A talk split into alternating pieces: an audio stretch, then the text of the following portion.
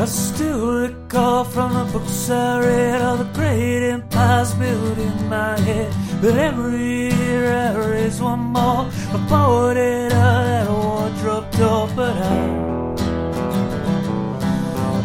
I'm still seeking thunder. I'm still seeking thunder. I'm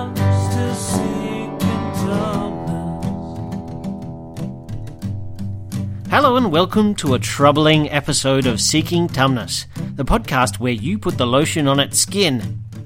I mean, we squeal, piggy! Damn it.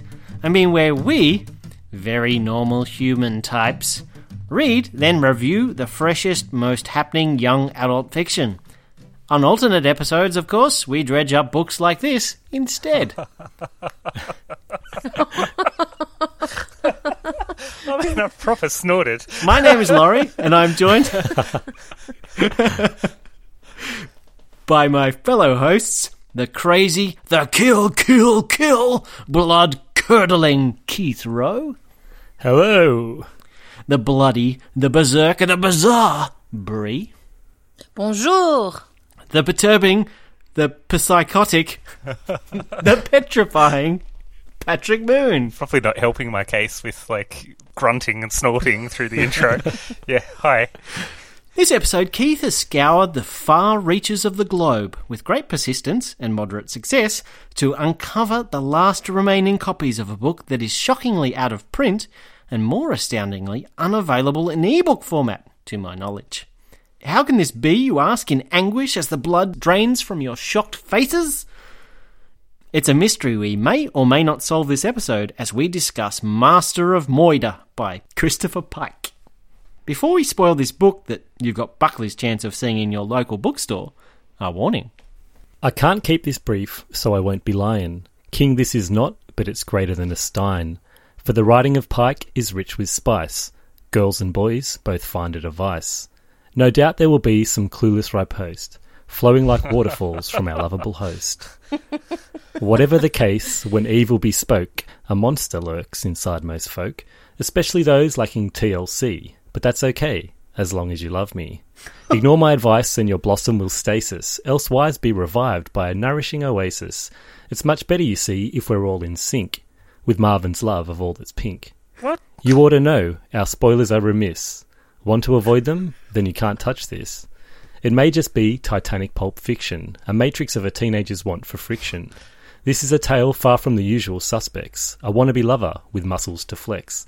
Your sixth sense may fill you with fear or dread, but worry not, for this book is quite simply read. Dazed and confused, dumb and dumber, our protagonists Miss Quaid and M. Summer. He's a grade-A creep, you might like him a smidge, until he's left there swinging under the bridge. Our Shelley, she moves in mysterious ways. To the ghost of her ex, I want you back, no delays. Because everybody hurts when love is not true, and our hero decides if he'll terminate her too. I bet by now you can't hardly wait for this American beauty with a scream on a date. Smells like teen spirit with a bare-naked lady. From the bubble she stands up like the real Slim Shady. More than friends, with twin peaks she charmed. But she's no angel, and she's most likely armed. It's the end of the road for Shelley, crazy but fine. Despite cruel intentions, she can claim the boy is mine. Oh my God! Jesus Christ! Would have been better with a Cockney accent. Oh. I need a list. I need that to be printed out so I can go back and revisit the prime of my years, which is the nineties. From top to bottom, I'm starting with Can't Hardly Wait. Jennifer Love Hewitt, man, in a pale blue singlet and a short skirt. She's persisted. Has she persisted? Like, I can't even picture who that is in my brain. I'm probably going to get shouted down for that comment. Oh, but you're too young. She's been in quite a few shows. The ghost one. What's the ghost thing? Yeah, the Ghost Whisperer is in. That was Patrick Swayze that you're thinking of, Brie. No, that's Whoopi Goldberg you're thinking of, Pat. All fine nineties references, keep them coming. That was in there.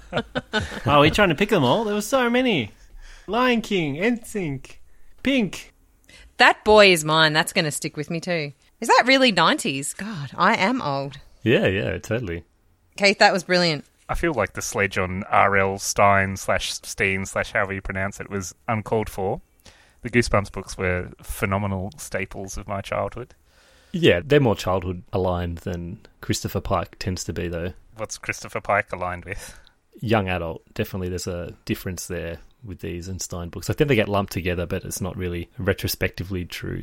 I was going to guess uh, homunculi that live in the garbage tip, but young adult sounds appropriate too, I guess. Did any of you read Morris Gleitzman? Yeah, I read some. I think I might have read a few, yeah. Hmm. Wasn't he just like a second-rate Paul Jennings? That's what I associate him with. Yeah. I don't know. I thought Paul Jennings was kind of a second-rate Paul Jennings. How oh, dare on. you? Yeah, take that back. Agreed. Sorry. What was it, like Thunderpants or something? Gold. No, Thunderpants was the Rupert Grint movie. Oh, he had something like that. Unreal and Unbelievable and all of those. No, no, Gleitzman. Oh, Gleitzman's Two Weeks with the Queen. I thought there was some bodily movement style titles. Yeah, there definitely was, one hundred percent. Mm. We should be doing Gleitzman, Keith. I don't know if it's going to be well received, and after this I might need something better received. How dare you predict our ratings? Speaking of a movement, should we do page one? I'm up. Hang on. Opening the page. Get your book. I picked up my e-reader this afternoon on the train to jog my memory and went, oh, damn. Ew. It's from the time before electronic screens. Physical copy. I'm surrounded by hundreds and hundreds of physical copies of other things. Anyway, Marvin Summer sat in his English class watching the beautiful and wonderful Shelley Quaid. She was two seats up on his left and she was reading a Mac Slate young adult thriller. She was, in fact, finishing the last book in Mister Slate's hysterically popular The Mystery of Silver Lake series. From the expression on Shelley's face, it looked as if she was really into the book. Up front, a student was reading her short story to the class.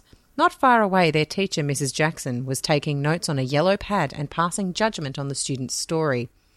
But Marvin could see that Shelley was in another world, the world of Slate's mysteries where brave and beautiful girls, like Shelley herself, Marvin thought, single-handedly battled the forces of darkness. Marvin knew that world well. He was Mac Slate. He really was. He was one of the most popular writers in the country. His books sold millions of copies. He was only seventeen, still in high school, but already rich.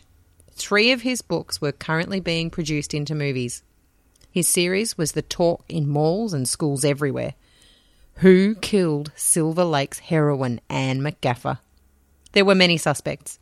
Had it been Anne's violent father, Bill McGaffer, or Anne's jealous boyfriend, Clyde Fountain? Or possibly Anne's disturbed younger brother, Harold McGaffer. No one knew. Not even Marvin Summer. The final instalment of his series was due now. His editor's calls were getting more desperate daily. If he didn't send in the manuscript soon, the book couldn't possibly be ready for a February release. Then the publishing house's whole advertising campaign would be screwed up. But Marvin hadn't even started on the book. He had no idea how the story was going to end. The pressure on him was intense. But that was only one of his problems. Nice. I'm suitably intrigued. Yes. Well, I was all like, doo-doo, doo-doo. Well, the language is very, very simple in these opening paragraphs. It reads like a book for an eleven-year-old, in my opinion. Sorry, I'm just enjoying it already. I love it so much. I love Keith's episodes. Good. I'm so sorry. Hold on to your hat, Patrick. That's coincidentally when I read this book as an eleven-year-old. Yeah, but the simplicity doesn't match the content, which in my opinion, again, it's aimed a little older than eleven. My snobbish nose uplifting at the language, though, is probably genius on the part of the author, who sold a boatload of these books, and I suspect that ease of read was partially responsible for that. Anyway, for me, the klaxons were sounding at this point, and I wasn't sure if the horror would derive from plot or prose.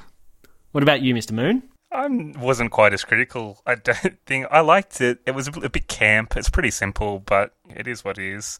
It's a little bit gross, too, in a kind of way. It's very ogly. It feels very hole drilled in the locker room wall kind of.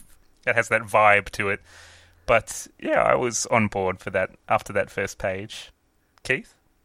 Yeah, it's funny you should mention that sort of hole in the locker room wall, which I think as an eleven, twelve-year-old when I was first reading this, it did have a bit of a salacious appeal. I didn't feel it coming through. You took a break from... from the actual hole in the locker room wall that you were dwelling at to, to read a book. I feel like this has gone way off track, but I didn't find that in the first couple of pages, but I was a little bit worried about the simplicity of the writing, but I wasn't really expecting it to be this complex book, so I wasn't judging it with the same critical assessment that it seems Laurie has so far. I'm with you there. I don't think it needs sirens based on the language quite at that point. I think that's premature. Yeah, I agree. We'll save those for later. I agree that it's a little bit ogly. I hate that about what they say about even just the way that they're positioning this young girl early on. It just grates me. But is that read with my adult mind? Maybe I wouldn't. I would have just glossed over it. And that's the problem with our society. People shouldn't just gloss over these things. Yeah, that's what I was going to say. Like, should kids be reading things that your adult mind goes, ooh? No, ooh. They shouldn't. It's not right. It's just an awkward start. The kid's kind of arrogant. It's just a bit yuck. I guess I have two responses to that. Already.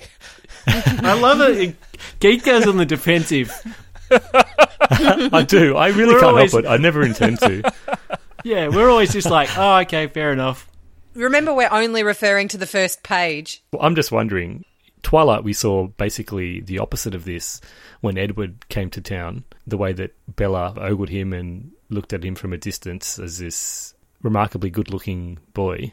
Mm, we love that book. It's also awful. Their relationship is also disgraceful and violent and borderline abusive, so...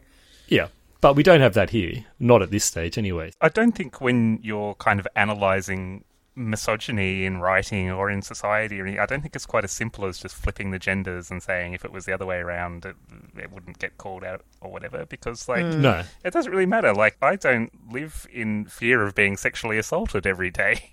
It's just mm. the way it is. Like, so it doesn't matter. I think you have to take into consideration the fact that men and women have traditionally had a pretty different experience of life and of gendered violence, and that has to play into this kind of thing to some extent. Yeah, I can't dispute that, but I don't think this book is operating on that level. And maybe that's something that it should have been doing, but I don't know whether that was so apparent at the time that this book was written either. Which is the problem. Christopher Pike, you've been called out.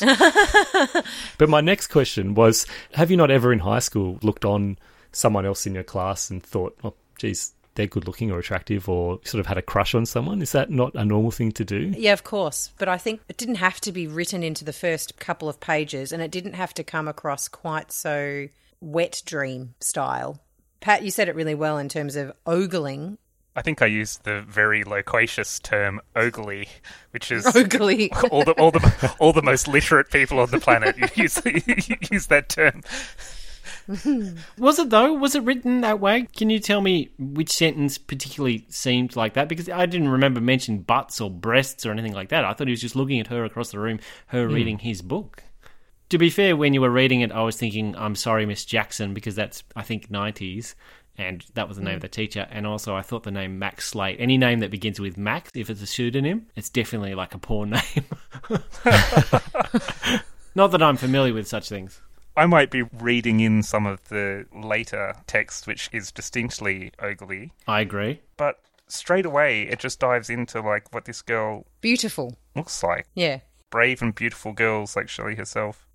Again, has that never been the case that you've noticed someone of whatever sex it happens to be that you prefer on a sexual level and admired their beauty? Is that a thing that can't be done? How dare you ask me such a personal question, Keith?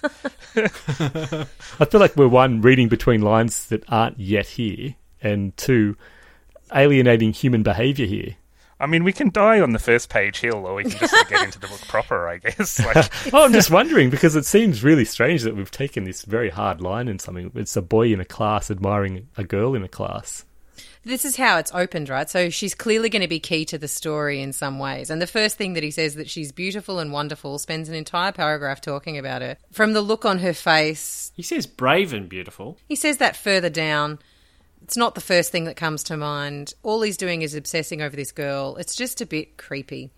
And then the second thing that happens is that he talks about how wonderful he is writing Mac Slater books, et cetera, et cetera. It just puts two fairly good stereotypes of teenage literature and teenage nineteen nineties television shows and movies right into your mind. Which is probably the intentions of the author.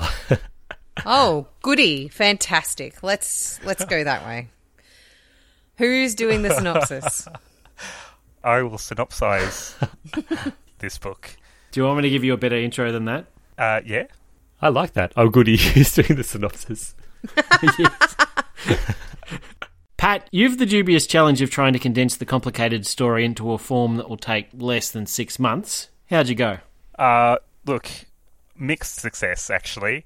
I think uh, I set the scene far too much and then briefly talked about the plot at the end. So for those of you who are unaware, which I can only assume is most of you, given its ignominious yanking from the printing press, Master of Murder is an uncannily buoyant lump of detritus fished from the stinking cesspool that Keith generously terms his bookshelf. As the resident warty troll of the S T crew, Keith will loiter day and night at this reeking trough until he's able to fish out a suitably malodorous lump of flotsam to dump on our plates, That's after which he will harsh. cackle and cackle and cackle no, no, as no, we no, retch no. and kick our hapless legs against the floor upon its ingestion. No, you're skipping into what you think of it. Come on. I want to hear this. Bree, come on. This is great. More specifically, in anticipation of these complaints, it's a book about an eighteen-year-old prick named Marvin, a student moonlighting as a hotshot writer called Mac Slate, author of mystery novels that seem more like cheap porn to my innocent mind, weaponized to best cater to a teenage audience who are young, dumb, and full of disposable income for discretionary purchases. Marvin has writer's block, but begins to feel his juices flowing when his crush asks him to investigate her ex-boyfriend's suicide. Predictably, Marvin suspects our corpse didn't jump but was pushed. Less predictably, he also becomes a homicidal maniac when he believes his lady love is getting her grind on with the local beefcake. The latter half of the book is a primer on love, revenge, terrible characterization, and why you don't ever want to get into a hot tub, even to do sexy things with sexy people. Thus ends my fair, balanced and impartial synopsis. Keith, maybe you could tell us why you inflicted this two hundred page kick to the genitals upon we who are nominally your friends. Was it two hundred pages? It's more pages.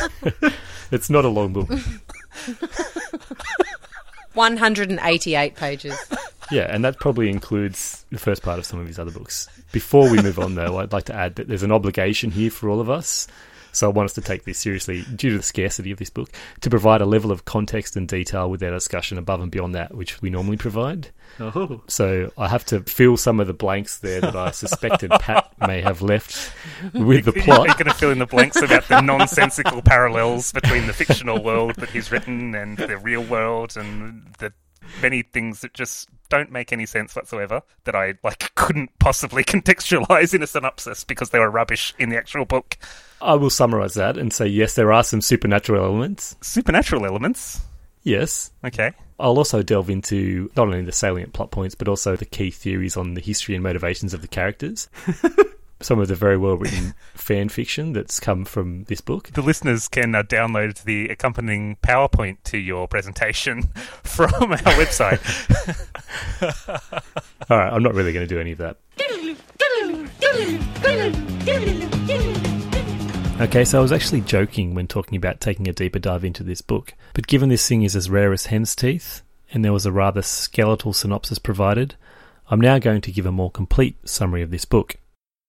Between the towns of Cisa and Pella lies the Pella River. The only way to cross that river is an old train bridge, an antique collection of rusted steel support beams with aged, creaking wooden boards laid crossways as a surface. It was on this bridge that a series of brutal homicides took place. This is the case file of the Pella River Bridge Murders.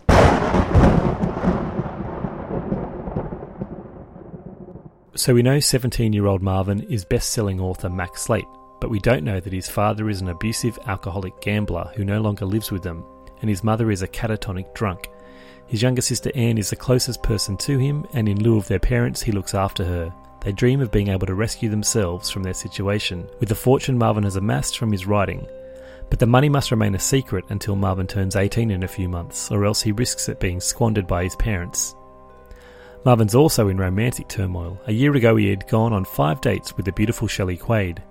Just as their relationship seemed to be going to the next level, Harry Pastor, a classmate she had also been seeing, committed suicide. This immediately ends things between Marvin and Shelley. But with the year now gone by, Marvin takes the opportunity to ask her out, and she agrees. We get to take a look behind the scenes of being the hottest author in young adult fiction, with Marvin receiving loads of letters from adoring fans. Amongst the standard letters and the titillating ribald ones, he finds one with a postmark from his local town. When he opens it, it's a typed letter that says only, "I know who you are." Marvin picks up Shelley on his motorbike for their date, and after dinner and a movie in a neighbouring town, they make a stop on the antique bridge between the towns. There's some raunchy making out in the jacuzzi at Shelley's place before she reveals to Marvin that she wants him to investigate Harry's death. She's convinced that it wasn't suicide. Marvin receives another anonymous letter. This time it's been stuffed directly into his post office box. It reads, "She doesn't love you the way you think she does." Marvin investigates Harry's death and begins to piece together a different set of circumstances. He wants to meet up with Shelley to discuss what he has found, but she's busy. At home, Marvin has a confrontation with his father, who turned up drunk looking for trouble. Afterwards, Marvin flees his house on his bike, and when his anger has subsided, he stops in at the post office to find another anonymous letter. "They are plotting to kill you as you read this." With more than a seed of doubt planted, he decides he should head to Shelley's house to find out why she couldn't see him that night. When he gets there, he sees Shelley in the hot tub with Triad, a muscular football-playing jock who was Harry's best friend. He overhears Triad mocking him, and Shelley tells Triad that she's stringing Marvin along to get him to do things for her. Devastated by the revelations, Marvin rides his motorbike until he finds himself back on the bridge. There he realises that a year ago, Harry had tried to set up a trap to kill him. He had rigged up a rope across the bridge that would bring Marvin's motorbike down, but in order to raise it at the right time, Harry had to stand on the side of the bridge and watch, waiting for his approach. Marvin deduces that while waiting, Harry must have slipped and hung himself from a support rope before eventually falling into the river. Still furious, Marvin comes up with a plan of his own. He'll sell his bike to Triad and kill Triad in the same way that Harry had planned to kill him. You following? He calls Triad and the deal is done. He delivers the bike to Triad without a helmet. He's left the helmet in a motel on the other side of the bridge, and Triad will have to pick it up that night or else the manager will throw it out. The plan is in motion. Marvin waits in hiding by the bridge. When he hears his old motorbike roar by, he knows it's time to set the trap. He finds himself on the outside of the bridge rails, out of sight, ready to raise the rope when Triad approaches. He hears the sound of the motorbike returning and raises the rope. At the last moment he sees that it's not just Triad on the bike, it's also Shelley. Immediately he drops the rope and calls out. Triad brakes hard, bringing the bike to a stop. A violent confrontation follows where Triad throws Marvin from the bridge. He's saved only by his support rope. Shelley tells Triad that he shouldn't kill Marvin and that they should go to the police instead, but Triad wants Harry dead. Marvin realises that Shelley has set the whole situation up after wrongfully suspecting that Marvin had killed Harry. Shelley reveals that she knows he's Mac Slate. She's known all along. Marvin finally realises that it was Triad who killed Harry, but Shelley doesn't believe it, and Triad is still refusing to go to the police. In a rage, he reveals that he was there when Harry died, and he smashes Shelley's head against a railing and goes after Marvin, who's still hanging beneath the bridge. Marvin manages to trick Triad and pull himself back onto the bridge, but Triad grabs Shelley and threatens to cut her throat if Marvin doesn't do what he says. Marvin calls the bluff and rides off on the motorbike to a nearby town to write the now overdue final book in his series. The events unfolding in his own life are providing the answers to the mystery in the series, and he writes all but the very ending of the book, with two characters left in a final confrontation on the bridge. Marvin decides to reveal his true identity to the world at a live reading at his school. His classmates and teachers are suitably shocked when they learn that plain old Marvin Summer is Mac Slate. There's no sign of either Triad or Shelley at school, so Marvin still has no idea what happened on the bridge that night. In the epilogue, we learn that Shelley is alive and in an emotion-charged conversation, she fills him in on everything that happened. Shelley had been manipulating Marvin all along, sending him the letters, and she knew that he was watching and listening that night we tried in the jacuzzi. She was trying to confirm that Marvin had killed Harry by getting him to carry out the same plan on Triad. But now she knew the actual truth about what happened a year ago. Harry became jealous of Marvin dating Shelley, and after a night of drinking with Triad, Triad suggested that they should kill Marvin. He revealed a plan to Harry to rig up a rope to kill Marvin, but didn't reveal that Shelley would be with him on the bike. Triad was also in love with Shelley, and if he couldn't have her for himself, then no one could have her. When Harry saw that Shelley was with Marvin on the bike, he dropped the rope and they drove by unknowingly. Triad pushed Harry from the bridge, where he hung and eventually died before falling into the river. But what transpired on the bridge between Triad and Shelley after Marvin left them there? Shelley tells that she kissed Triad in order to disarm him, and without saying as much, she reveals that she killed Triad and that he's buried beneath them. Shelley and Marvin embrace in realization of their twisted history, and Marvin writes the final pages of his book on the way to the airport, from where they will be express delivered to his publisher in New York. Here's why I chose this book. In the early days of this podcast, I thought it would be a good idea to forage not only through my own bookshelf, but through that of my parents to find any meaningful stuff from my youth. The moment I saw the embossed metallic title on the cover of this with the striking art, some fragmented memories from this book came flooding back to me. Before this, I'd basically completely forgotten about the book, but now that it was back in my hands, I had this really strong urge to reread it. And I did, I think at the time, make mention of this to you guys. Shortly after, I realised that the book, as Laurie's mentioned already, is no longer in print and that there's no ebook version in existence either. I thought probably this would be the end of my pursuit to read this book in the context of Seeking Tumnus, as really when we can't read in unison, it doesn't play out well. So I moved on, basically gave up on my pipe dream of sharing this little slice of my youth with you guys, popped the book on my desk and moved on. And then Bree made you read Little Women and you thought, that's it. Little Women is a classic with many redeemable features. Doorstop. It couldn't be silenced that easily, though. From my desk, it continued to call to me. Honor! But I couldn't just reread it myself because that would immediately preclude me from authentically nominating it for an episode. And this, for me, was the quintessential Pike. That's not really the case overall. This isn't one of his more well-regarded or better-known books. But at any length, I searched online and found that you could actually purchase used copies of the book, and I did that in early January, ordering a couple of copies to be sent. I hope you didn't mortgage the house. Well, I will say that the cost of the delivery was about five times the cost of all three books. It wasn't that cheap a delivery, but anyway, we eventually got enough copies of the book that we could read it. And after I'd hand-delivered the final copy to Pat, after flying down to Melbourne to get it, the Pike Dream became a reality. What an inspirational tale. Yes, it is. I'm actually a little apprehensive about finding out what the rest of you think of this book, but probably not for the reasons that you think. I won't be taking any of your thoughts here personally, but I do know how busy we all are, and I didn't really want to subject us to unnecessarily rubbish content. At the same time, it wouldn't have been authentic if I had reread it before deciding whether to proceed. So, a little like a character in a Pike book, I forged ahead with little guidance or reason. Will my Pike dream become a nightmare? It's time for me to find out, even though I've had many spoilers already.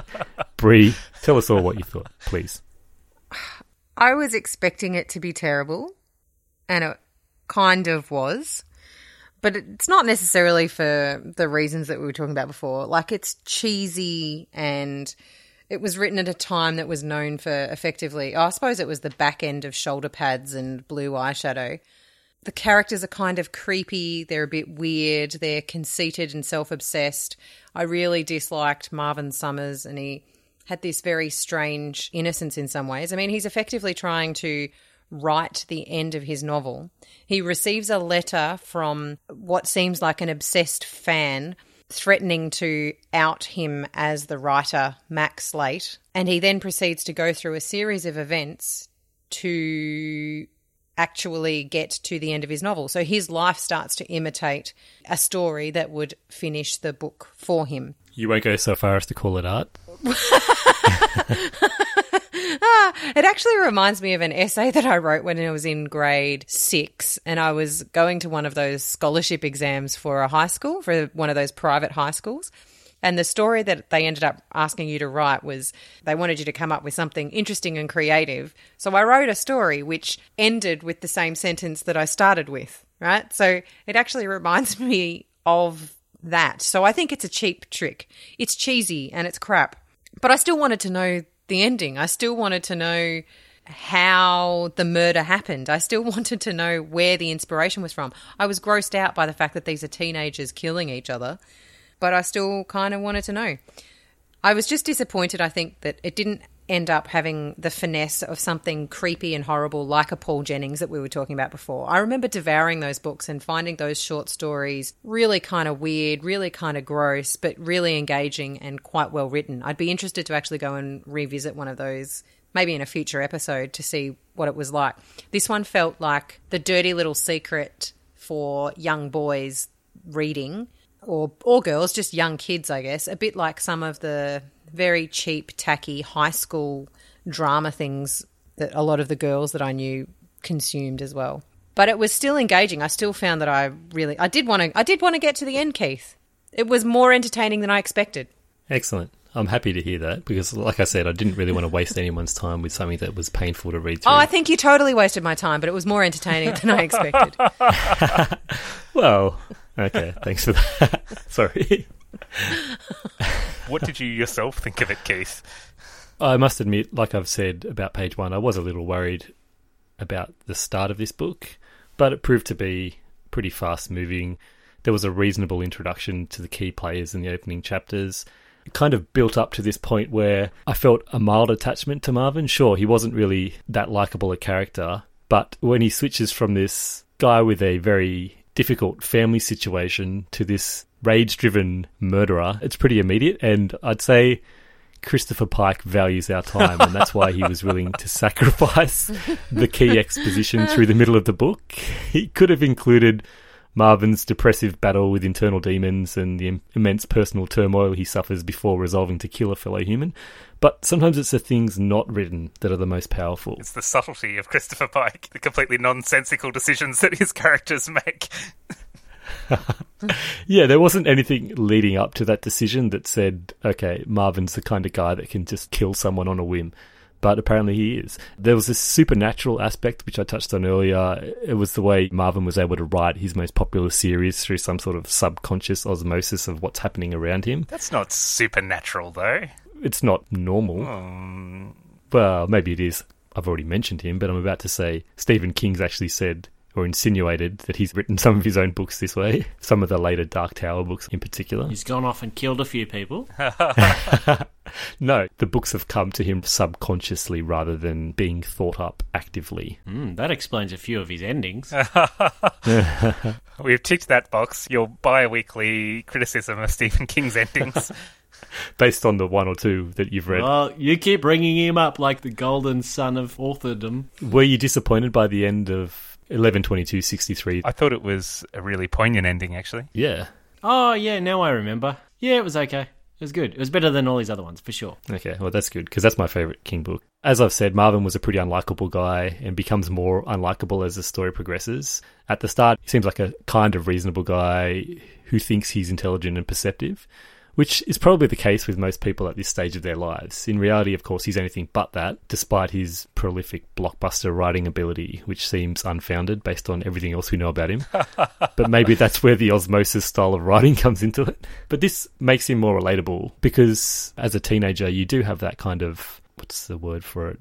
You're the center of the universe, Pat. Arrogance. Yeah, you have that arrogance and that... Narcissism. Narcissism, yeah, exactly, all those things. So it's kind of believable in a character of that age. Especially one that has become a blockbuster author, right? Like, if he's a bestseller and he's in high school, of course you're going to be an arrogant twat. True, he, he would have that, but he didn't seem... That wasn't his stick. I don't think that's the group that he fell within. Yeah, but he couldn't reveal himself. I think if he was in a position to reveal himself, then he would have been just flashing cash and buying cars yeah, and all that kind of thing. That's true. But the only reason that he didn't do that is because if his parents, his alcoholic, abusive parents found out that he was a superstar, they would have taken all his money. Mm. So he was keeping quiet. But on the inside, he really wanted to party hard. I'm sure that's true. And that's something we didn't really touch on. Like Laurie said there, he's from this family. His dad doesn't live with them anymore. He's abusive, alcoholic. The mum, also alcoholic, addicted to television and kind of zoned out from her life because of the struggles she's had. So it's not all Marvin's a jerk. There's a bit of a basis for him to have a dysfunctional understanding of relationships and adult relationships. But that also really serves to allow Christopher Pike to do what he does best, and that's have a teenager making foolish decisions. So I'll go back to Shelley. She's this master manipulator. Mm. Obviously, she's very attractive, and that's part of the appeal to Marvin, although he does talk about her intelligence quite a bit in the book as well, and that being one of the reasons why he's so attracted to her. But we don't really get to see that as a reader, because nothing she does makes her appear to be intelligent or a critical thinker, and her deductions about Marvin's master plan to get Harry to die are pretty wild and illogical. She somehow knew where Harry was hanging from the bridge because that's where she took Marvin on their date. She didn't know, though, how the whole thing played out, despite a very strong suspicion it was Marvin who was behind the death. But that's only because she had figured out that he was Mac Slate, this author of teenage fiction, and that was what led her to believe that he had killed her ex. Which I think is pretty astute, if she's the only person in the world that knew. Yeah. Yeah, true. But she's also been very close to him. They've gone on several dates previously, which maybe was part of his appeal earlier because she had that idea that he was Mac Slate. It's not that realistic, but it does lend some credibility, I guess, to her as a character. It sounds like I probably didn't like this book that much, but that was really far from my experience. This was an immensely fun book for me to read. I imagine Christopher Pike having a great time writing it, probably in some sort of deliriously exuberant state, recollecting the copious amounts of improper fan mail he'd received from dripping teenage girls. Oh. That's what it's like being a high-selling author of young adult fiction, right, Mac? Very tongue-in-cheek. I should say... Did you say dripping teenage girls? I did. He did. Jesus Christ. That was tapping into the... Anyway. It's tapping into I, something. I, I don't want to know. Oh, my God. You guys, you need to mind your language, all of you. It wasn't me. Yeah, it wasn't okay. me either. For I was showing once. shock and outrage. Pat, you said tapping into. No, that wasn't it wasn't a double entendre. Not intentionally. I didn't touch on that. I had some notes about that, but the way that Marvin, after becoming slightly relatable, quickly turns to the path of a murderer and a big fan of phone sex with random female fans. Oh. It's just weird. It's a bit weird, though, because nobody knows who Mac Slate is, so you automatically assume an author is thirty-plus years old, right? Generally, yeah. Nobody in this world imagined that it was a teenage boy writing these books. So all of these teenage girls are writing, like, can somebody read that letter, just so our listeners can hear how inappropriate it is? Dear Mister Slate, I love your books. I love you. I feel like I know you. I see you in your work, a part here, a piece there. I have this fantasy about you, that you are really God and we are all just characters in your stories. Or maybe that you're the devil and that you are going to lead us into wicked sin. I fantasize about these things all the time. I had this dream about you last night. I'm a senior in high school, and in gym we still have to take showers. In my dream I was alone in the showers, naked, and you came walking in wearing a black tux. At first I was shy, even when you told me you were, because I didn't believe that you were the real Mac Slate. But then you started kissing me under the warm shower, and your hands were all over my body, and I knew it was you. Do we have to? You were like the devil because you were so forceful, but it was so good, the sex, that you were like God as well. You can see that I'm a real big fan. I want you to do me a favour. I want you to write back to me and give me your phone number. I want you to give me directions to your house. I want you to fly me to your front doorstep. I want a part of you, a piece of you, and in return I'm going to give you all of me. I think it will be sweet. Don't keep me waiting long. Love you, Becky. All right, so apart from that deliberately stilted reading, thanks, Bree. What are you talking I think, about?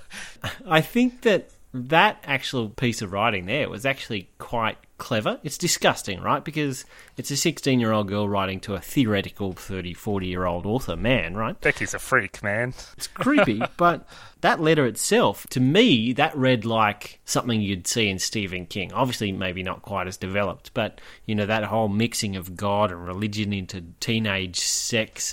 it was very wrong. As far as fan letters go, I, I can't imagine a more suitably creepy one to slot into the middle of a horror book than that. I actually thought that was clever writing, even though it's so creepy and disgusting. I think you're wrong. I'm agreeing with Laurie there.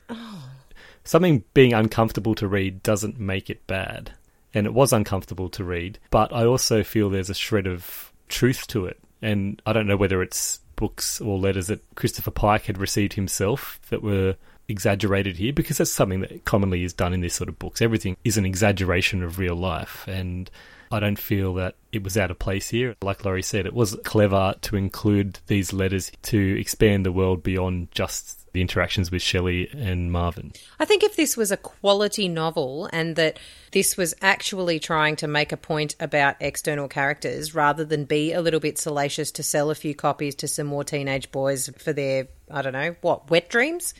I think you're overplaying the teenage boys aspect, to be honest. I've actually done a bit of research into Christopher Pike books, and they were actually really popular amongst teenage girls as well. Mm. In fact, there's a published author of a fantasy series of books that is a huge fan of Christopher Pike. Anyway, my point is that if this was actually written as a quality piece of writing, then you can get away with some of those things, but it's not. It's just tacky. Can I segue into what I think of it? Because that's actually where I was going to go. Yes, great. It is a bubblegum trash kind of read. I think that's where the real discomfort for me came from in reading it, because I started out reading it as this bubblegum book where it was light, there was a bit of a mystery. It was a page-turner, and I think that's one of the quality things about it, is that it was a page-turner.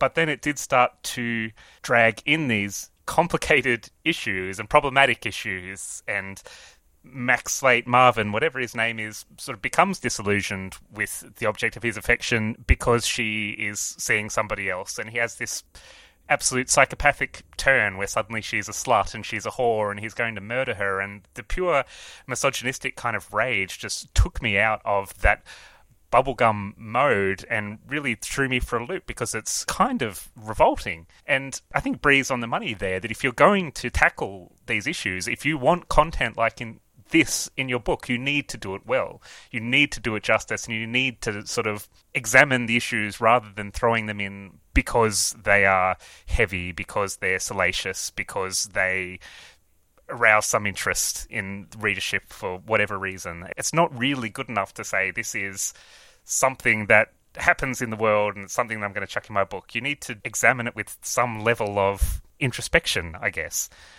Can I just say that in this case, this was an action Shelley had taken to elicit that exact response from Marvin? Yeah, I'm not I'm not saying that... I mean, I, I feel... I, Can you comment on that in the context of the book? I feel like that's a pretty weak plot point, but because for me there was no established reason for Marvin to react the way that he did. And when he did react the way that he did, in deciding that he was going to murder his girlfriend and her other partner, or his prospective girlfriend and her other prospective partner... No, that's not actually correct. Sorry to break in on your point, but he's only going to murder her partner, not her.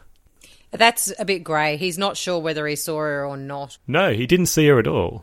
I'm pretty sure he was intending to kill her as well. He was on the night. No. On the specific night in question, he was planning on killing the gym dude, whatever his name is. Triad. Triad.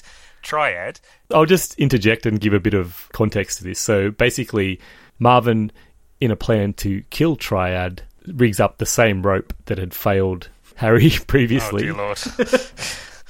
And here's his bike carrying Triad, he assumes, because he's lost his binoculars at this point, across the bridge, and knowing that he's coming back, he rigs up the rope to take down the bike. However, when he returns, he sees Shelley on the bike, along with Triad, and removes the rope so that it doesn't pull them down. There was never any intention for Shelley to be killed. It was very well laid out and very clearly, almost transparent in the fact that there was no intention from Marvin to kill Shelley. I feel like in the lead up, he was sort of mentally including, not in this specific act, not in this motorbike trap he's setting, but he's intending to potentially carry on with his murder spree and also kill Shelley, kill the pair of them. I didn't get that. Regardless, he just, like, flips this revolting switch for no particular reason, and he does, like, lay out the uh, real nasty terminology and stuff that I talked about before. That's, like, pretty clearly in there, and it just doesn't do any of it justice, really. It's also threadbare for this kind of content. Like, it's it's just kind of gratuitous, and that was what really took me out of it, despite sort of feeling that it had a lot of potential.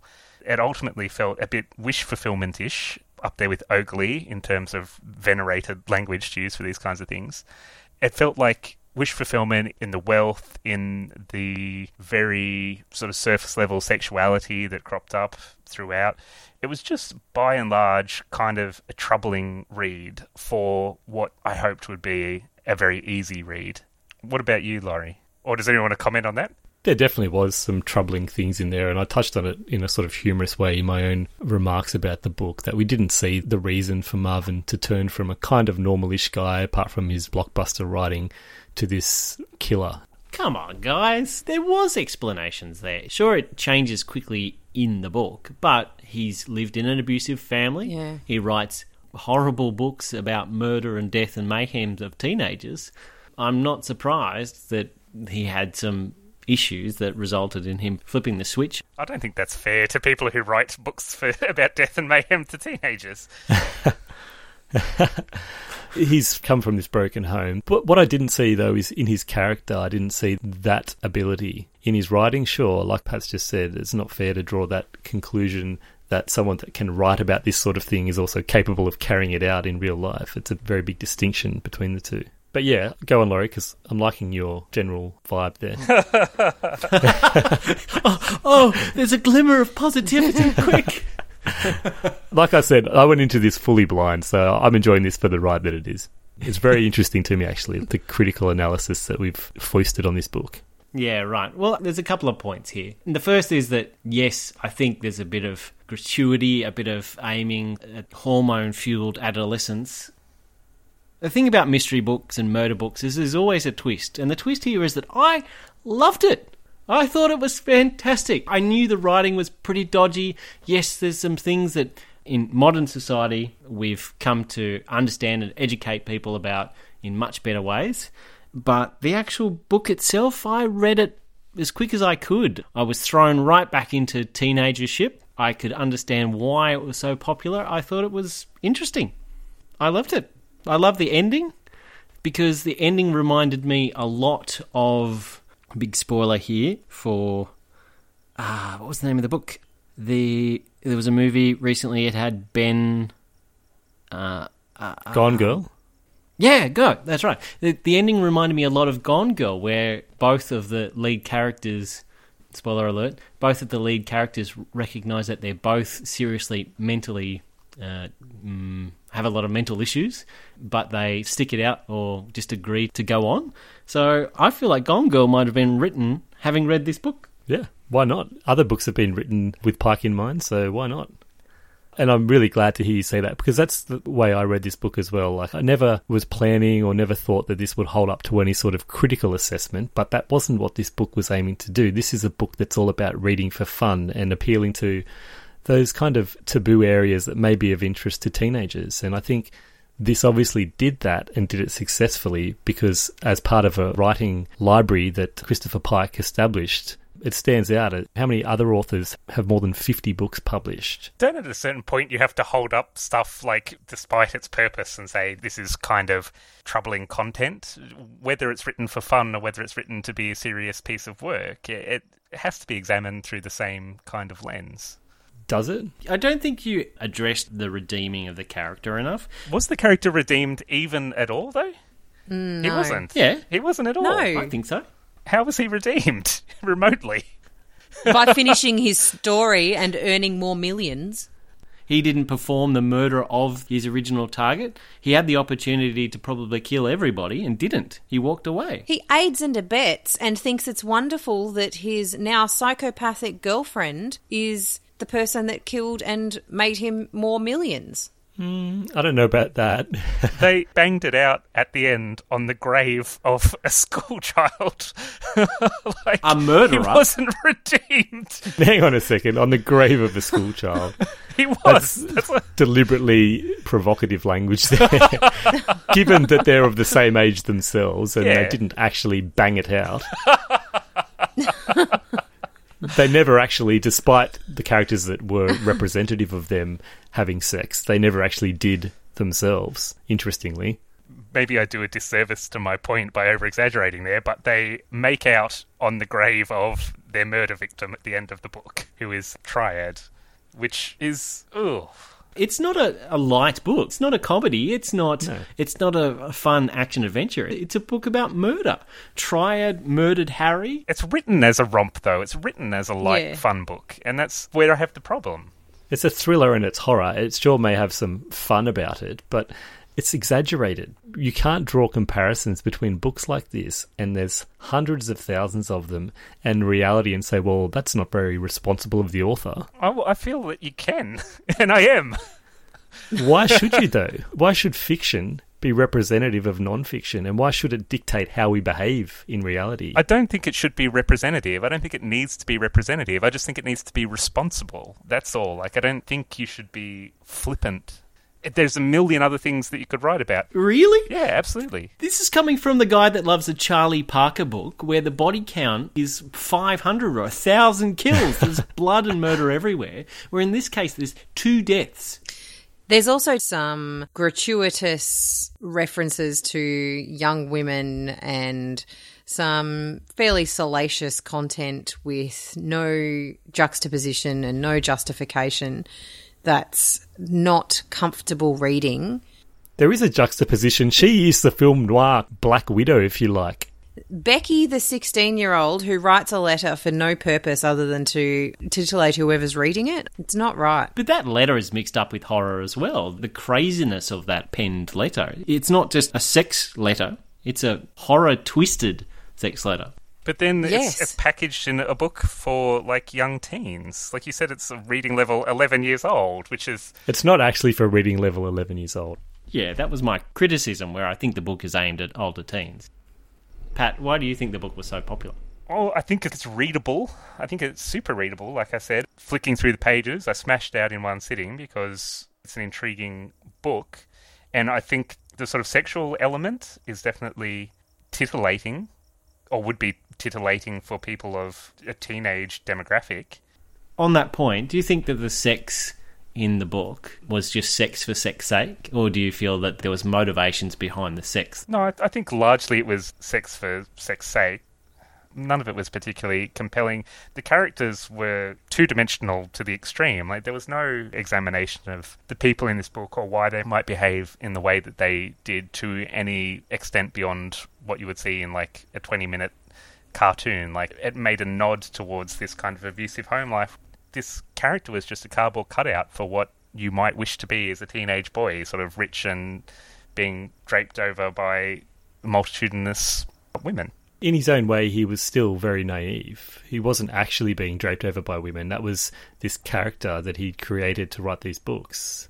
Yeah, I'm not saying he wasn't sort of naive or anything, but, like, the relationship that's set up between the audience and the character is one of gratification and wish fulfillment. He didn't actually take advantage of that, though. Apart from when he went mental and started having fun. Oh, God, which is the whole point. Is it? He was under a lot of psychological distress at the time. He didn't do it because he needed to wait until he got his money, and then I can guarantee you that he would have. I will say that if you had to take anything out of the book that was disturbing to me, it was the phone sex with these girls that had written to him and sent their numbers to mm-hmm. him. The reality of that is it's teenage girls and a teenage boy. It's just another one of these things that adds to the overall picture of him being a hidden teenage author.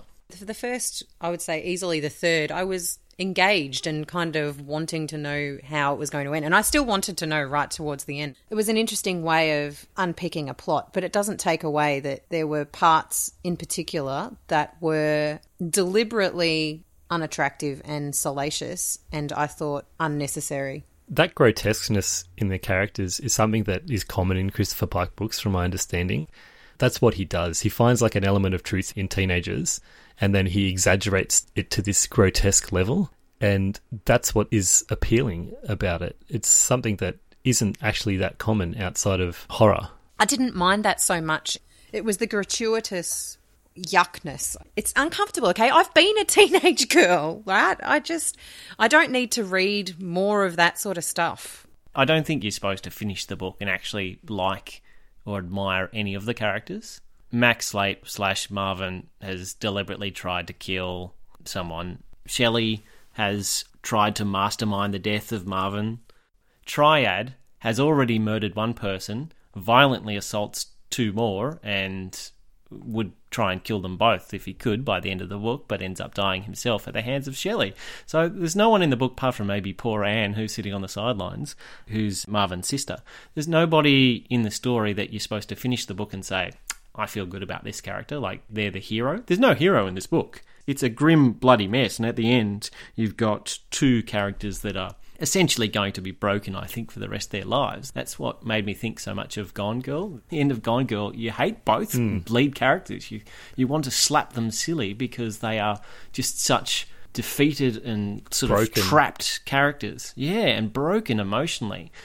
And you hate them for it. I guess to a lesser degree, I felt the same way at the end of this book, but I liked the way we got there. I liked how all of these characters, you start off a normal high school situation, there's somebody that looks like he's got the world in his hands, and it just descends into this grim, bloody mess. And I think that's something that is really uncommon. I can understand, you know, it's been a long discussion about the things that you didn't like in this book, but I, I liked that this book took us to a dark place and left us there. I think that's a good summation. What's next? I've got some nineties stuff in store for us here, so let's all just reset and, and participate in my nineties Would You Rather. Revert to the tone of an entertaining podcast. Yes. Would you rather be a character in an R L. Stine book or a Christopher Pike book? Oh, I don't know if I've read any R L. Stine. I don't know R L. Stine. Or I'm an R L. Stine fan, and I just gave R L. Stine as an example of good, wholesome family entertainment, so I'm going to have to go with, with R L. Stine. Does that mean there's no boobies in jacuzzis? Because... oh, God. Not that I recall, no. I, R L. Stine was pretty much straight down that horror line. It was very much Stephen King for kids, complete with the, the twist endings that may or may have not been a little bit naff. How far does it go then? Do they have murders like they did in this book? No, I don't think they do. It's more like being really freaked out that there's a haunted dummy, like a ventriloquist doll living in the house with you and creeping you out at night and that kind of thing. Like Scooby-Doo, but Scooby-Doo for an older more age group, obviously. Yeah, yeah. Based on the discussion that we've just had, Goosebumps sounds a bit lamer. It sounds like there's potential for more adult fun in a Christopher Pike book. But on the other hand, I don't want to be dead. So true. Maybe I'll go Goosebumps. And Bree. Neither. Neither. Paul Jennings. I will be in a Paul Jennings. You can't neither in a Would You Rather. Yeah, I can. I plead. Okay. I plead. I'll let you for that one. D. But after that, there's no more. All right. All right. Neithering. Number two. Would you rather live in a mansion in Beverly Hills, but you're Donna Martin, aka Tori Spelling? Or live in Ugh. the Melrose Place apartment complex and you're Amanda Woodward, a k a. Heather Locklear? one hundred percent I'd be Heather Locklear, and I don't think I'd be going outside very much.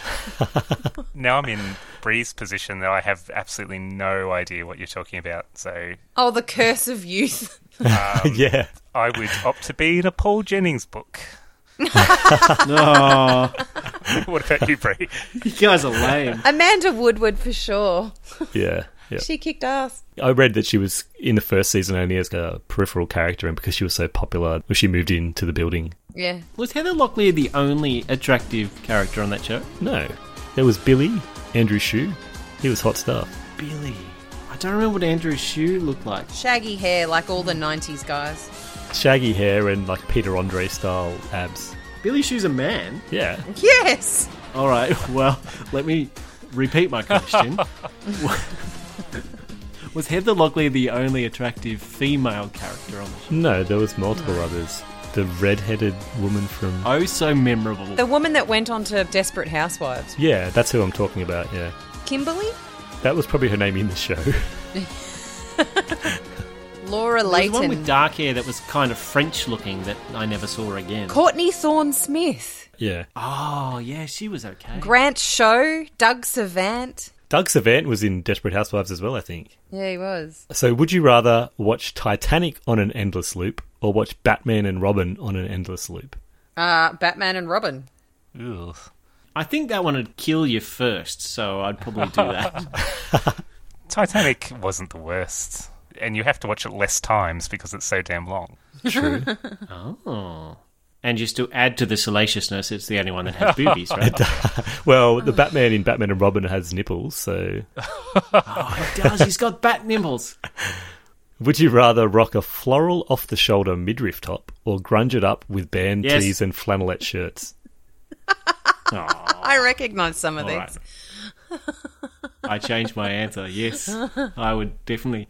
and have had worn flannel. I rocked both because oh, you can perfect. tie your flannelette shirt around your waist when you've got your floral midriff top off the shoulder. Oh, you wear them in unison? You can wear them in unison, yes, wow. although it wasn't a floral one. Oh, My okay. first concert that I went to was like John Bon Jovi. Yep. And I wore, get this, midriff black top with Tencel jeans and a flannelette shirt tied around my waist. And my Doc Marten ten-ups. I don't know what Tencel jeans are. You don't know what Tencel jeans? Well, no. Well, Keith, it is a very, very soft denim is all I can say. Okay. You're grunging it up, Laurie? Definitely would and have done. And Pat? Ditto. Flannel sounds great to me. Would you rather be eaten off the toilet by a T-Rex or have a loved one's head sent to you in a box? Eaten off the toilet by a T-Rex. At least that way my loved ones are still alive. Yeah, yeah. I feel like essentially this is, would you rather die or have a family member die? It's not much of a question. The only appropriate answer is to be eaten by a T-Rex, which is not something I will say very often in my life. I have the same answer, but purely for the reason that even though I die, there's now dinosaurs back in the world. Good work. Conservationist, Laurie. Not conservationist. Like, that would be awesome. Chaos theory. Ah, the terror. Would you rather have the latest, greatest Nokia thirty-two ten mobile phone with T nine predictive text, but the snake game doesn't work, or be stuck on your dumpy fifty-one ten with an epic high score in snake? You know what? fifty-one ten. fifty-one ten! That was really snake hard. Snake is life. I'm not that desperate for snake. Come on. fifty-one ten. That game was really hard, and I worked hard to get my high score. You're both losers. Would you rather be Steve Harwell from Smash Mouth or be Billy Corgan from the Smashing Pumpkins, but you can't speak, you can only sing? Can you please sing a few words from Smash Mouth? Somebody hey, no, once told me both at the same time. Totally Smash Mouth. Oh, you're insane. Yeah, but all I can do is sing. So why wouldn't you want to sing like Billy Corgan with amazing Smashing Pumpkins songs instead of Smash Mouth? Like, I feel like it makes it even easier because everything Emptiness that comes out of Billy Corgan. Emptiness and loneliness is friendliness, Absolutely. And friendliness is godliness, and God is empty just like me. Nah, nah, nah, nah, nah, nah, nah, nah. So you're coming around, yeah. Brie, on the Corgan? Patrick, you are too young to know that song. I know good music. I'm going to look that song up and find out exactly how old you were when that was being released. Uh, Laurie? Billy Corgan for sure. I mean, the Smashing Pumpkins are just fantastic, and he's super tall, and he's got that whole... What's he... Is it Fenster? What's the name of the, the bald dude from Munster? I don't know. From what? What? One of the Addams Family. Uh, Uncle Fester. Mm. Yeah, yeah, yeah. He's got the whole Uncle Fester thing going on. How is that a good thing? If you can't talk, you uh, leave out Billy Corgan's biggest downside as well. Yeah, he sounds like the guy that played Michael Jackson in The Simpsons. Oh, really? The big, tall, yep. bald prisoner man. So I've inadvertently made Billy Corgan actually better than he really is. So nineteen ninety-six, how old were you, Patrick? I would have been nine, ten. Oh, God. You were ahead of your time. I was singing God is Empty just like me. You must have come to it later, surely. Yeah, I, I did I did come to it later, substantially later than ninety-six. I'm afraid I was probably listening to uh, Five back then, a little bit of Everybody Get Up Singing. Five will make you get down now. Yeah. Says no. The man who criticises other people's taste in music. I cop more flack for my taste in music than anybody else on this podcast. Oh, that's because you listen to some crap. The Smashing Pumpkins, apart from the Whitlams who came to Tamworth, the Smashing Pumpkins were the first bands that I got to see in concert in Sydney. They were amazing, but what made it even better is I got a free ticket. Wow. I was walking past the venue outside while I was in the middle of a school excursion from Tamworth, and this seedy-looking guy says, "Hey, you guys!" And we're like, "Yeah, what?" Expecting to be diddled or something. Pulled into the back of a van. Yeah, and he's like, "You want a couple of free tickets?" And we're like, um, yes! And he hands us the two tickets, walks in, we see that he's wearing a Triple M t-shirt, and walked out of a Triple M van, and for people outside Australia, Triple M's just some crappy rock station. And he walks in and scans his ticket and gets in. And I'm like, I think this is going to work. And we went inside and watched the Smashing Pumpkins. And it was amazing. So definitely Billy Corgan for me. And how good are the Whitlams, by the way? Yeah, great. In fact, I had the opportunity to interview Tim Friedman. We could be um, here all the... night. Keep moving. We pretty much have been here all night. Would you rather be a rich nineties child star but have to live your life rollerblading everywhere wearing keppas? Everyone know what keppas are? No. No. No. Keppas were those really baggy pants that became a big nineties fad after Criss Cross and the like started wearing that style of pants. Wearing really baggy pants while rollerblading, quite difficult. Or the option is to be a normal nineties kid. So you only rollerblade on weekends and you wear your keppas on special occasions only. I'd go rich kid because I like rollerblading and I prefer my pants baggy. Again, Keith, inadvertently you have just added more benefits to the first one rather than thinking that you were putting a downside in. Yeah, I'll take that. Bree? Bree likes rollerblades too. Next one, Keith. Would you rather be the ugliest member of the Backstreet Boys or the ugliest member of the Spice Girls? Was there an unattractive member of either of those, really? Spice Girl, Britpop all the way. Yeah, Spice Girl for me, probably for the same reason as I chose Heather Locklear. Dear me. I actually probably liked the Backstreet Boys more at the time, so I'm going to go Backstreet Boys. Backstreet's back, all right. Keith? Yes? Who was the ugliest member of the Backstreet Boys? Uh, that's a good question, but in my theoretical would you rather, you could be an additional member that's uglier than the rest. Oh, okay. Right. Yeah, I mean, like, if the stipulation is that I'm less attractive than a group of men who are widely accepted to be ridiculously attractive, I'm not too upset about that. I think there's that kind of effect, and it's there for both the Backstreet Boys and the Spice Girls, that individually... Cheerleader effect. That might be what I'm getting at. In numbers, they look more attractive. Yeah, yeah. They call it the cheerleader effect. Yeah, there you go. Would you rather be the stereotypical pretty popular girl who realises that there's more to life than being popular, or be the diamond in the rough who gets made over by the popular girl, then becomes popular before finally realising that there's more to life than being popular? If you both end up at the same philosophical position, I'd rather be the attractive person. The other is attractive. Haven't you seen... She's the one. She's the one. Yeah, but... All right, so you're in the same philosophical position at the end. You're both attractive at the end. One of them requires a hell of a lot less maintenance. It's a no-brainer. Who requires less maintenance? The attractive one versus the ugly duckling that has to get dolled up every time. No, that's not the case. They're not ugly. They're just alternative in the start, and then they get made over into this stereotypical pretty girl. Well, see, I was about to say, all right, fine, I'll go for the ugly duckling because at least they were alternative to begin with, and that's my jam. But then they sell out, so pff, I don't know, man. I'm lost. It's too conflicting. So I pick rollerblades. That question was a bit of a, you know, I was having fun with that. Don't ask me no rhetoricals. Would you rather that everything you drink tastes like West Coast coolers or everything you drink tastes like a Midori illusion? Laurie, you're excused from this. Nope, nope, nope, nope. Lemon Rusky. Everything has to taste like a lemon Rusky. I was tossing up between Lemon Rusky and Midori Illusion in this yeah. one. So. Well played, Keith. In a shaker Ooh. While standing on the bar at Icon Bar. Oh, dear. Fun fact. I've only tasted four alcohols in my life, and West Coast Cooler was one of them, and it was the tastiest. Mm.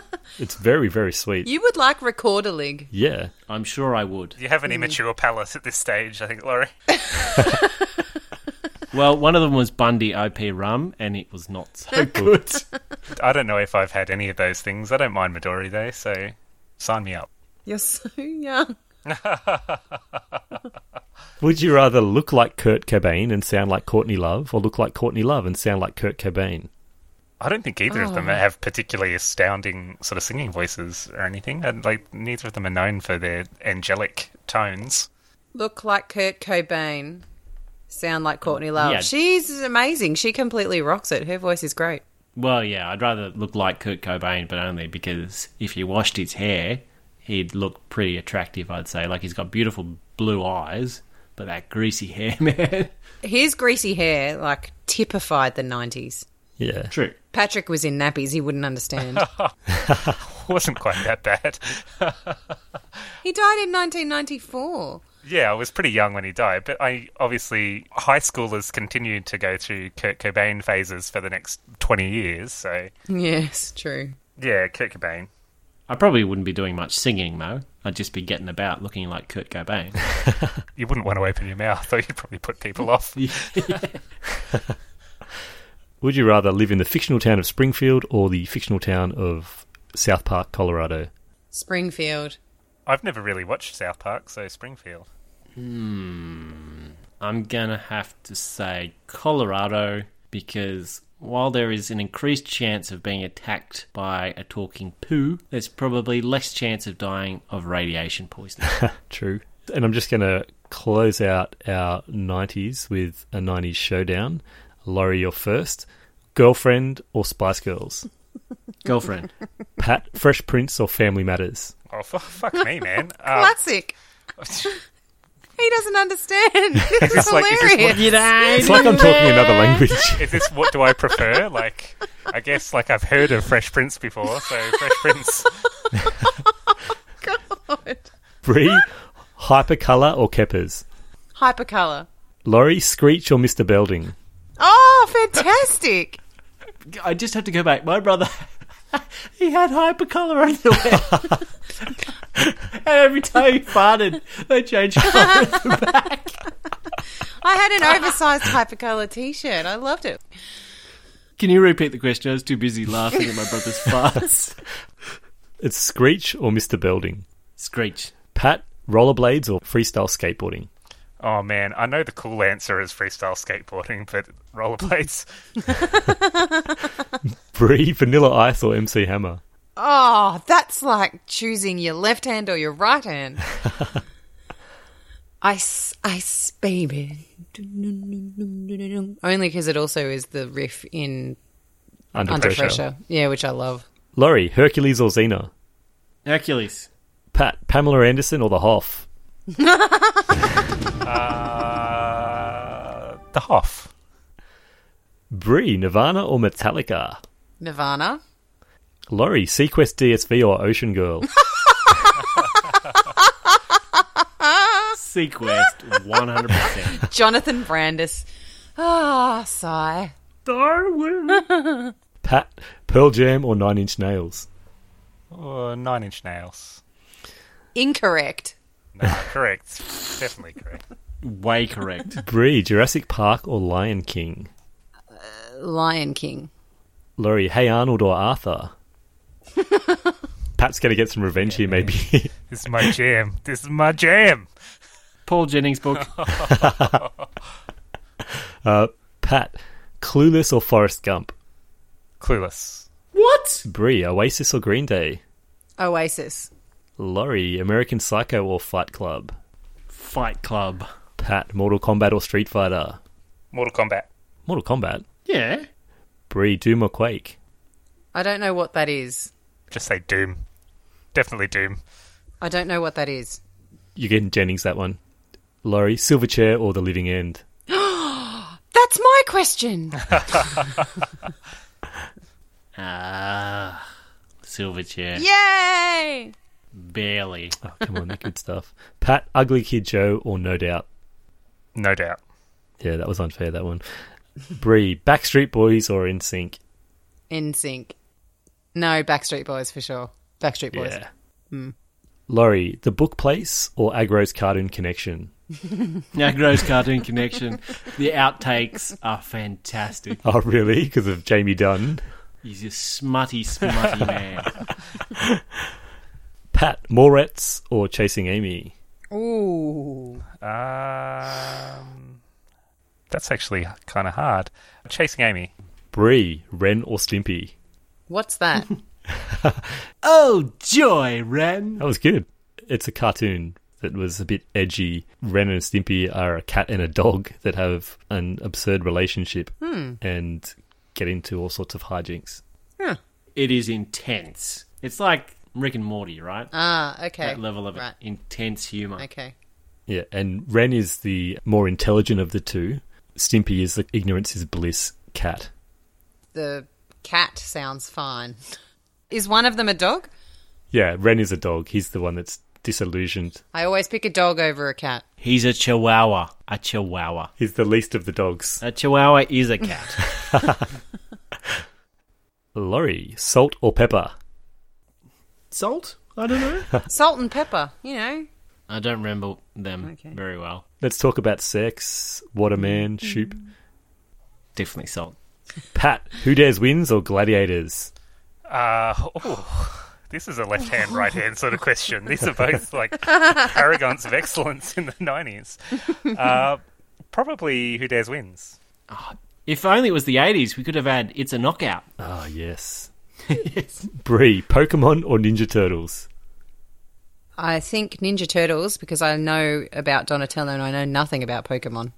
Laurie, Ghost or Sixth Sense? Sixth Sense. Pat, Whoopi or Demi? Are you scoring these, or is there an end to the, the list of things that we These are awesome. There's no scoring. It's just a fun walk down memory lane. Hopefully fun. What were they again? Whoopi or Demi? Uh, Demi. Bree, Wayne or Garth? Ah, I don't know which is which. Wayne is the darker-haired one. He's the one that's more outgoing. Mike Myers. Garth is the blonde one with glasses. It's a bit afraid of everything. Hmm, sure, I'll go Wayne. And finally, Laurie, Tailspin or Animaniacs? Oh, um, Animaniacs. Yeah, Animaniacs was the more mature of the two. United States, Canada, Mexico, Canada, Haiti, Jamaica, Peru, Balta, Bolivia. I don't remember this. Are we up to scoring? Yeah, I was going to do a nine oh two one showdown between characters, but I feel like there's probably not enough knowledge of the show outside of myself and Bree to make this one work, so let's move on. I remember Jenny Garth. Yeah, she was my favourite too. No, Brian Austin Green. Oh, man. I am done with the nineties. Exciting trip down memory lane for sure. Thanks, Keith. Time to score, L B. Well, seeing as Marvin is such a crap name, I thought I'd try and rustle up some more from film because it's much easier to search than book characters. So for scoring, we're going to go with one, Marvin Blake from the nineteen thirty-two film The Cabin in the Cotton. B grade, unknown to mostly everyone and better left in landfill. Two, two stars. Marvin the Robot from Hitchhiker's Guide to the Galaxy. Thoroughly depressing, but with flashes of glum humour. I believe Marvin the Robot is two. Wow. There's not many options when you're searching for Marvin, okay, all right? Marvin from Pulp Fiction. Man, I don't even have an opinion. Blam! I'm ahead! He's the guy in the back of the car, is he? He is, yes. Poor old Marvin. He gets a few lines, but, yeah, comes to a, a surprise ending. Marvin Acme from Who Killed Roger Rabbit. Lovable, but lost in the haze of brighter, longer-burning stars. Or five, Marvin the Martian. Greetings, Earthling. I will disintegrate you with fearsome power. All right, so let's go with Bree. Get the dirty stuff out of the way first. One star, move on. Wow. Bam. Patrick? Yeah, I'm going to throw it a one as well. Sorry, Keith. Holy schmoly. Macaroli. Keith? I'm going to go midway between Marvin and Marvin. Yeah, I'm going three and a half stars for this one. I really had fun reading it, and I imagine Christopher Pike had a lot of fun writing it. What did you score this book? Yeah, I'm not on board with this S J Ws. Oh, I hate that term. Don't use that term. This had such mass appeal to a teenage hormone-fueled audience, and I'll give it four stars. Great fun. Thank you, as always, for listening. Feel free to share your thoughts with us on Facebook or Twitter at Seeking Tumnus, particularly if you're an S J W that's picked up this book. Uh. I'm vehemently offended. That's really derogatory. We're going to have a discussion. Next episode, it's Laurie's choice, so rather than use his imagination like Keith, he's going back to the well with another fantasy book. Actually, I'm pretty excited about this one because it's a recommendation for one of our first fans. It's the book Northern Lights by Phil Pullman. Thanks, Strewdrops. Until then, beware the ulterior motives of floozies in jacuzzis and keep reading. I'm still seeking tumnus. I'm still seeking tumnus. I'm still seeking tumnus.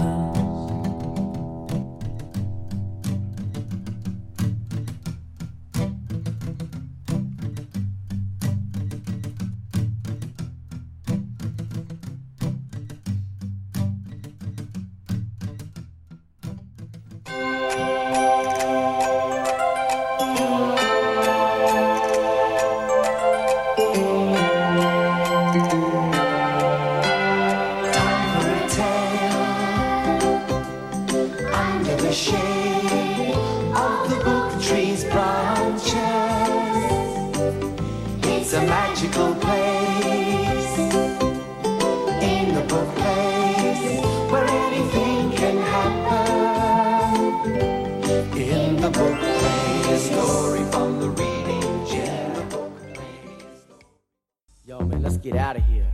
Word to your mother.